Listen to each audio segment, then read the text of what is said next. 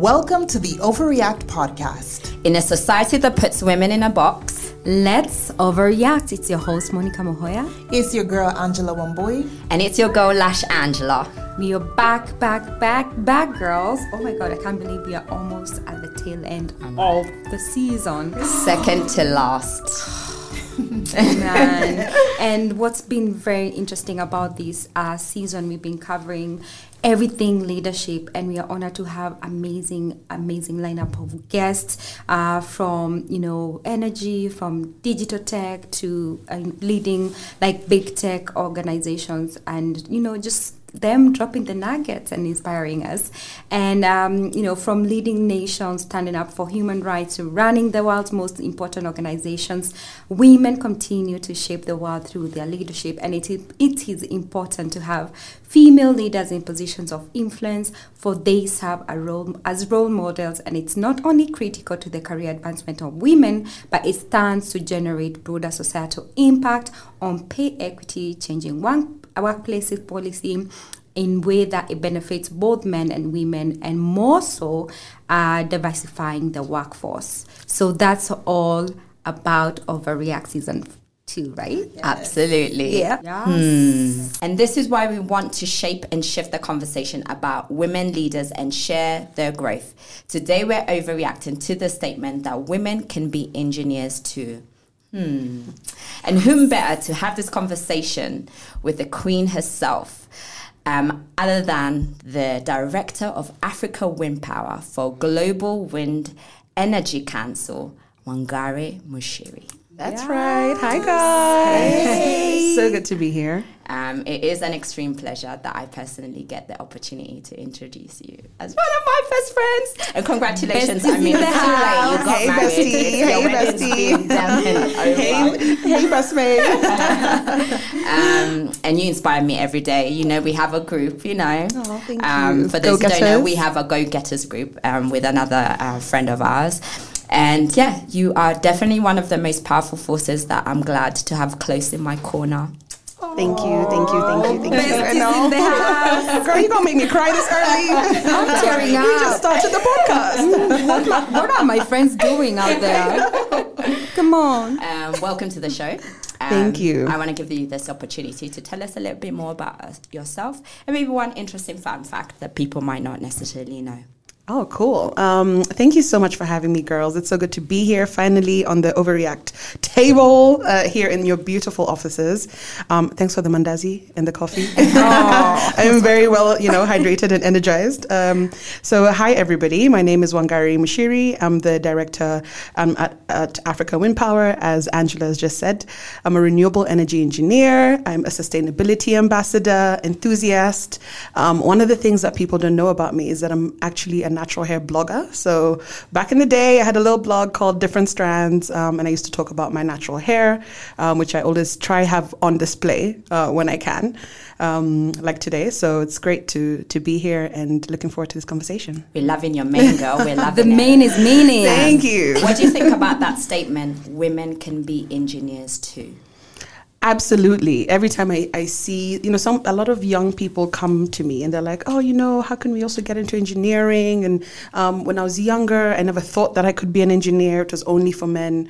Um, and I would like to be like, I am an engineer. Me, uh, this young girl from Kenya, um, went out there, was in a class where I was the only black girl maybe one of five girls in my engineering class, and I was still able to, you know, graduate, do well, come out into the into the real world, um, and get a great job, and really thrive in my purpose. And one thing I discovered early is we try to, especially in the STEM subject, we try to make ourselves like men, you know? So we try to be like, wear the blue or the gray suit and like, don't put on your makeup, don't have a red lip um, on site, don't do all the, don't wear earrings, don't wear jewelry, right? Um, apart from it being a health and safety thing.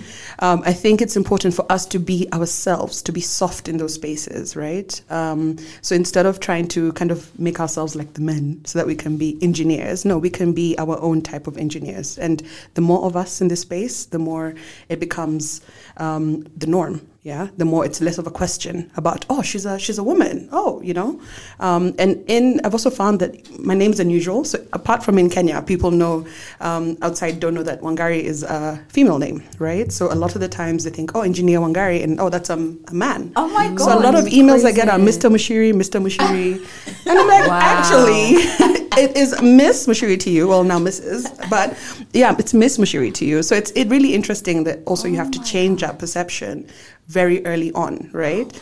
Um, and when I come in, I am loud. I have my red lipstick on, my bright jacket on normally. Um, people need to know that you're in the room. I think that's really, really important. Wow, that you belong. Yes, absolutely. Lovely. Um, so, Wangari, we love the fact that you are truly the epitome of a woman that refuses to be placed into a box. And that's what we're all about here at Overreact. You know, she said, I'm going to wear that lipstick, I'm going to wear my fro, you know, and I'm going to be me. And I love it. So, with your journey, um, you've reached so much in your career, especially when it comes to renewable energy. In 2019, you were selected as one of the Obama African leaders. As well as in your current role, you also serve as a board member for the Kenya Green Building Society. And throughout your career, you've worked with well established organizations. So, one thing I want to know were you clearly intentional with uh, the strategic choices that you are making with uh, being a part of these different programs and organizations as they align with your uh, line of work? And what percentage have they equated to your success? That's a very good question, actually. Um, so when I first moved, so um, the, I worked with JLL, which is a big real estate firm. It's one of the biggest in the world in Australia. And so I had constantly, in fact, in my interview, when I went for the interview for the role, I said, oh, one day there'll be a JLL Kenya office and I would love to go and, you know, be that um, you know, work in that office or lead up that office. Um, and I was just like, to be honest, I was just talking, you know, um, to show that I really want to be in the company long term and to show that I'm really, you know, um, committed to to JLL. Um, and then it actually happened. There was actually an office that was opened um, maybe three years into my career with JLL. And because I had said it so long ago, I had basically manifested it without even knowing. Um, they asked me to come back here and you know lead the Kenya office or help build the Kenya office for JLL. So that also made me. It kind of um, made me realize that whatever I put out into the universe, that's there's a high chance it's going to happen because I'm going to work towards towards it. I'm going to always have my eye open to those opportunities. Um, and so when I moved back home, I found that I was um, kind of a lot in the real estate space. So uh, when I with JLL, the company became more real estate than sustainability. But my passion is in sustainability, so I had to get an outlet. It's like um, you know those people who like have art on the side and they like they paint in, in their homes uh, in the evening. You're talking to her. Yeah, exactly. Actually, you were one of them. Yeah. Um, and so you're like, I do this during the day, but at night, like, I need to do something that really fulfills my passion. And that's where the Kenya Green Building Society role came up. So I was looking for something within green buildings, and I was like, you know what? Let me just volunteer at this organization and see. And at that point, I didn't think it would be a board member role. I didn't think it would take me as far as it has, open the doors that it has. Um, I just thought, oh, let me just help where I can, right? Um, in something that I'm passionate about. Crazy, crazy, like looking back at it now, and I'm like, the Obama Award was because of my volunteer work, not because of my main job. Um, I also won other awards that have been because of this this volunteer role, just because I was true to wanting to, you know, work within my passion. Um, so for me, I feel like part of my success has been that I've always found another journey.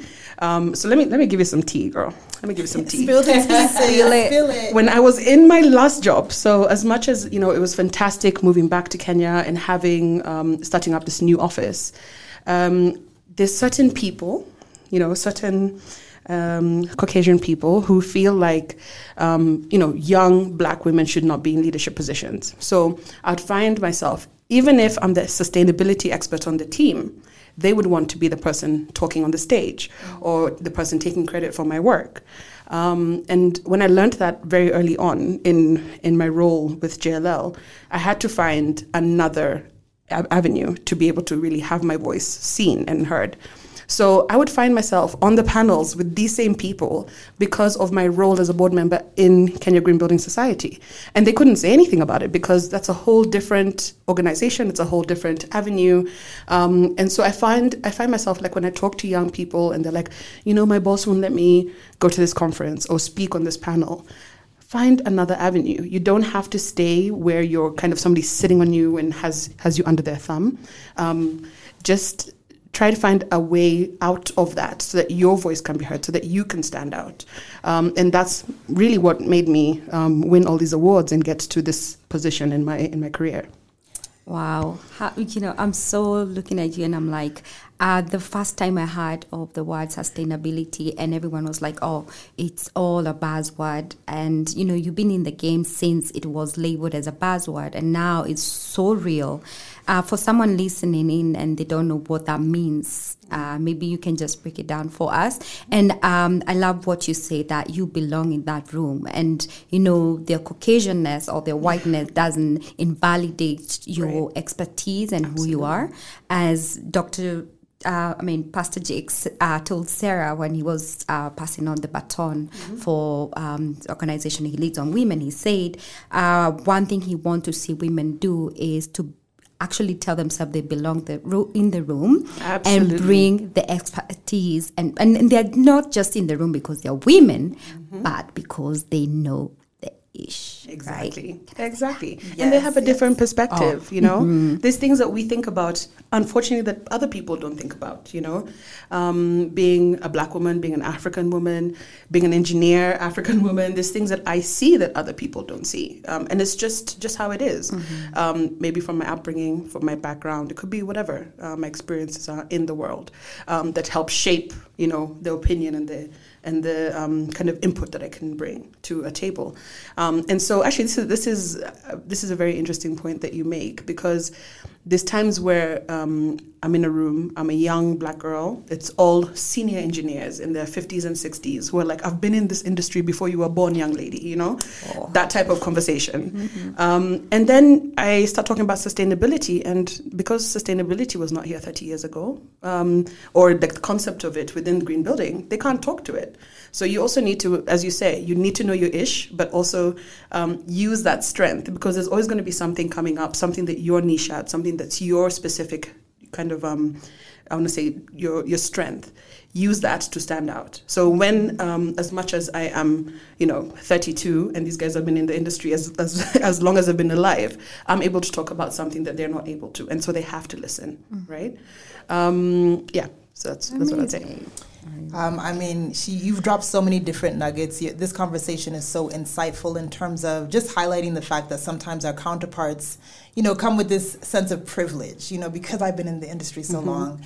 Um, and at the end of the day, representation matters. And one thing that I do love that you do, you're very active on social media. I even remember for your wedding, you had done something on how to have a green wedding. And I was like, oh, that's creative. That's, that's unique. Absolutely. And those are the Damn. things where you're creating a stamp, yeah. you know? Yeah. Um, you're creating that path.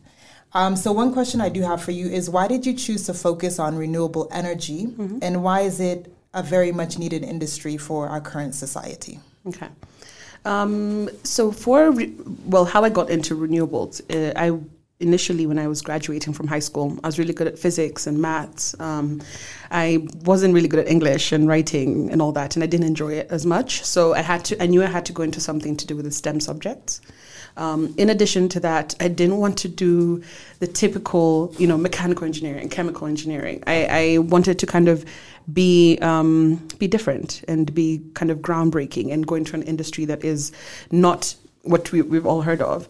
Um, so when I was going through uh, my university courses within the engineering um, kind of uh, faculty, I found something called renewable energy engineering, and I was like, "Oh, this sounds interesting." I think it was also one of the first two years that they had just done it in that university.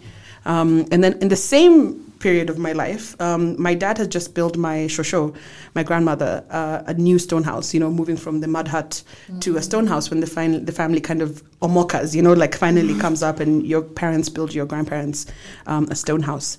But it was dark, right? So they were trying to figure out like how to get electricity to this house. The grid wasn't there yet. Um, and I was introduced to this like small panel. It was maybe the slightly like two of my laptop sizes, you know. Um, and that small panel enabled us to light up the house, right? And enables to, uh, enabled us to have a plug where we could connect a TV. So that meant we could spend longer at my grandmother's house. That means we could bond with her longer. So I was like, oh wait, this whatever this is, um, this thing called solar, has really changed my grandmother's house and ha- enabled us to be able to bond with her. Imagine how many other people in Africa, in Kenya, don't have this, right? Um, so when I was now looking at my courses, I was like, oh wait, this is what renewable energy is. Um, and so when I put two and two together, um, it really got my interest. Um, and then the final thing, my mom was reading a book about the next three revolutions of the world. Um, I think one of them was social media. This is like in 2008, so before Instagram, before all that. Um, one of them was social media. Another one, I don't remember exactly what it was. And the last one was renewable energy. So all three things kind of pointed me to this kind of um, this area. And I was like, you know what? Let me just take a risk on it and see what will happen. So of course, I was the only black girl in my engineering class, only Kenyan girl, um, in you know, in a class of maybe 400, 500 people. Um, and so also that made me pique my interest. Like, why are we? Why is everybody else in my class not not like me, right? Um, and that's how I ended up in renewables. And from then on, I've seen I've seen like every single step of the way how much more renewables have been talked about, how much more it's empowering people. the Kenyan grid is 94% renewable energy. That is also peak, you know, that's amazing that we can have that much green power on the grid. So this is really now when it's come 10 years later, oh well, is it 10 years later? Showing my age. Um, so 13 years later, um, it's really now coming to mainstream, but it wasn't there before it's crazy that you know your story you know how your shosho's house was dark and everything but it just took me back to those days uh, when I would actually go and chop firewood mm. and I didn't know I was harming the environment until I right. grew up and I was like oh but then again, that was the source of energy. People yeah. knew to date uh, where I come from. Um, you know, people are still using uh, charcoal. People are still using firewood, Absolutely. and it's very um, you know important for people to be aware of what you're doing to the environment. And just recently, it's when I'm becoming more and more uh, climate change, um, you know, curious mm. because I thought, oh as someone said it was a hoax. Yeah. I was like, oh, this is a white people thing. So it's here right now. And it's here, girl. Yeah. yeah. yeah. Yes. So um, clearly your journey has been amazing, amazing. And uh, within STEMS, we've seen that a lot of uh, companies are introducing tech uh, programs uh, geared towards like skilling women and girls within schools to encourage them to go into things like coding. Mm-hmm. And um, what program maybe as an after school or within the school, uh, school curriculum curriculum would you encourage people to go into to cultivate, cultivate their interest in careers like engineering and sciences? And of course, uh, based on your story, um, you know, looking at what the future looks like, you know, from 10 years on, from here on out, 10 years, 20 years, what would you tell those little girls that want to be like you? What are the STEM uh, programs? What are the programs that they're supposed to take on? And, you know, what are the things that are supposed to be their you know, uh, passion projects for them to be, you know, engineers of the future?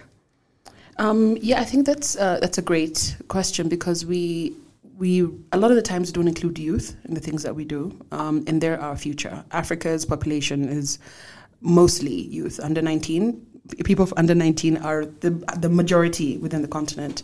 So um, there is quite a few programs that have come up, but one of the ones that I've been involved in is called the Zayed Sustainability Prize. And in a few years ago, one of one of our Kenyan high schools actually won the Green Schools Award, where they get to um, show you know what sustainability they had put in place. So they had done solar panels. They had done, um, I think, water cleaning, cleaning the water within the school. They had planted food for them to eat, so it was like farm to table. Um, they'd done quite a few things, and part of that prize is that they also show schools around the area how to do the things that they've done to win that prize. Um, and I think it also came with like a financial benefit. So I think that's one thing I'd encourage all primary and high school going um, people to get involved in, in such an award. Um, anyone can get involved. It just takes one person in the school to say, let's do this. Um, and most schools are already growing. Sorry, most most schools are already growing their own food. Um, most schools already have some solar panels on them, courtesy of a government program. So it's easy for them to get involved. But it also gets the students themselves excited about renewables and sustainability and teaches them that um, it doesn't matter you know uh, what your background is. As long as you come to the school you could these are the things that you can apply that are sustainable. Um, so that's one that's really really good. Um, for people who are kind of coming out of uni and in the kind of work coming getting into work and getting into the, for their first jobs. Um, the, the GWEC, the Global Wind Energy Council, actually has a program called Women in Wind. Um, I'm actually a woman in wind. I was groomed by this program, and this is why I also I think it's it's the first step that I took towards the role that I have now. And look at um, you now, yes, sitting as a director. exactly, exactly. Um, so it's a it was a great opportunity because I was mentored by one of the top CEOs in the world in the biggest renewable energy company in the world, um, and it showed me just having a frank conversation with her. I remember asking her one time, saying, um, "I don't know when the right time to have kids is," and she was like, "Wangari, there's no right time to have kids. You just have them, and you'll figure it out, right?" Mm-hmm. And for her to just be that real and open with me in this mentorship program also showed that somebody who's the top CEO of a multi-billion dollar company can easily, you know, has the same issues I do, right? Mm-hmm. Me sitting in this small office being my first job.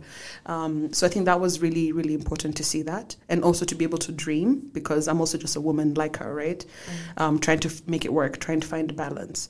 Um, so I would, th- those are the kind of the two programs I'd highlight now. Um, but of course, anyone can reach out to me on my social media and I'm happy awesome. to share more. I love yeah. that. Um, so in 2019, there was a study by Renewable Energy Agency, um, in, sorry, International Renewable Energy Agency called IRENA. Um, and they found about 32% of women, compared to 22% in the energy sector overall, were employed. Still within renewables, within uh, women's participation in science, technology, engineering, and mathematics, jobs is far lower than it is within administrative jobs. Mm-hmm. You have worked in Australia and in Kenya, and with your work currently, you're traveling a lot and attending conferences and, and what have you in different parts. So, how would you compare your experiences and challenges as a woman and as an African woman too? And when you say your name is Wangari Muchiri, um, how do people you know, treat you.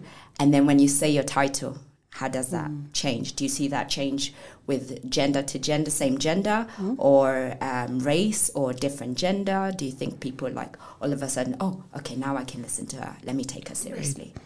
Um, yes, uh, that's it's a big yes for that question. There is times where I'll walk into a room and people will think I'm just like one of the admin staff or reception staff, and they don't realize, you know, I'm the one representing the organization um, within, you know, the event or whatever. Um, this actually happened to me a few weeks ago in Cape Town, where um, I was so there's one event that happens every year annually in South Africa. Um, and the, last year, I was invited to the CEO's dinner. So this year, um, when I, we were being invited for the function, I said, "Oh, and I've not yet received the CEO's dinner invite like last time." Um, and the lady's like, uh, "No, no, no, it's for your CEO." Um, and so I need to check if the invite can change to you, right? Um, so when I told her, actually, the invite was to me last year, so it doesn't have to change. If you need to check that it's going to change the CEO, that would be the change, that it's going back to our CEO. Um, and she was like, oh, oh, I'm, I'm, I'm sorry. Um, I, I didn't realize, you know, you're the one who's like representing the, the organization. And I was like, yes, I'm the one who attends this normally. Um, so I think also that showed me that I think she was she thought I was just like a, an admin, you know, mm. like oh I'm just uh, you know you, are the admin to the CEO, um, and she didn't realize I am the lead in Africa for this for this role. So I had to kind of explain that and she of course she apologized but um, it just showed me that sometimes people just assume that you are you know somebody just because of your, your skin color because i'm not a white man unfortunately. Mm. sometimes it's it's you know assumed that i'm not in a senior level or you know being able to carry the, the organization. Yeah. Yeah.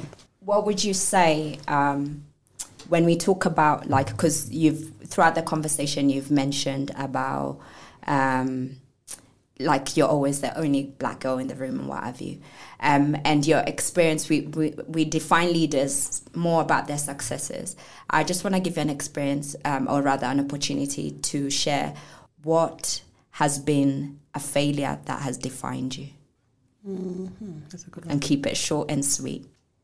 Um, so one of the things that has been um, really like made me reflect and recognize. So this company that I told you about, um, that I was brought from Australia to help start JLL in Kenya. Um, three years after we started it in 2015, so in 2018, uh, we were told. So the CEO, the global CEO, decided to say uh, decided that all Africa offices would close at some point. It didn't matter how great you're doing.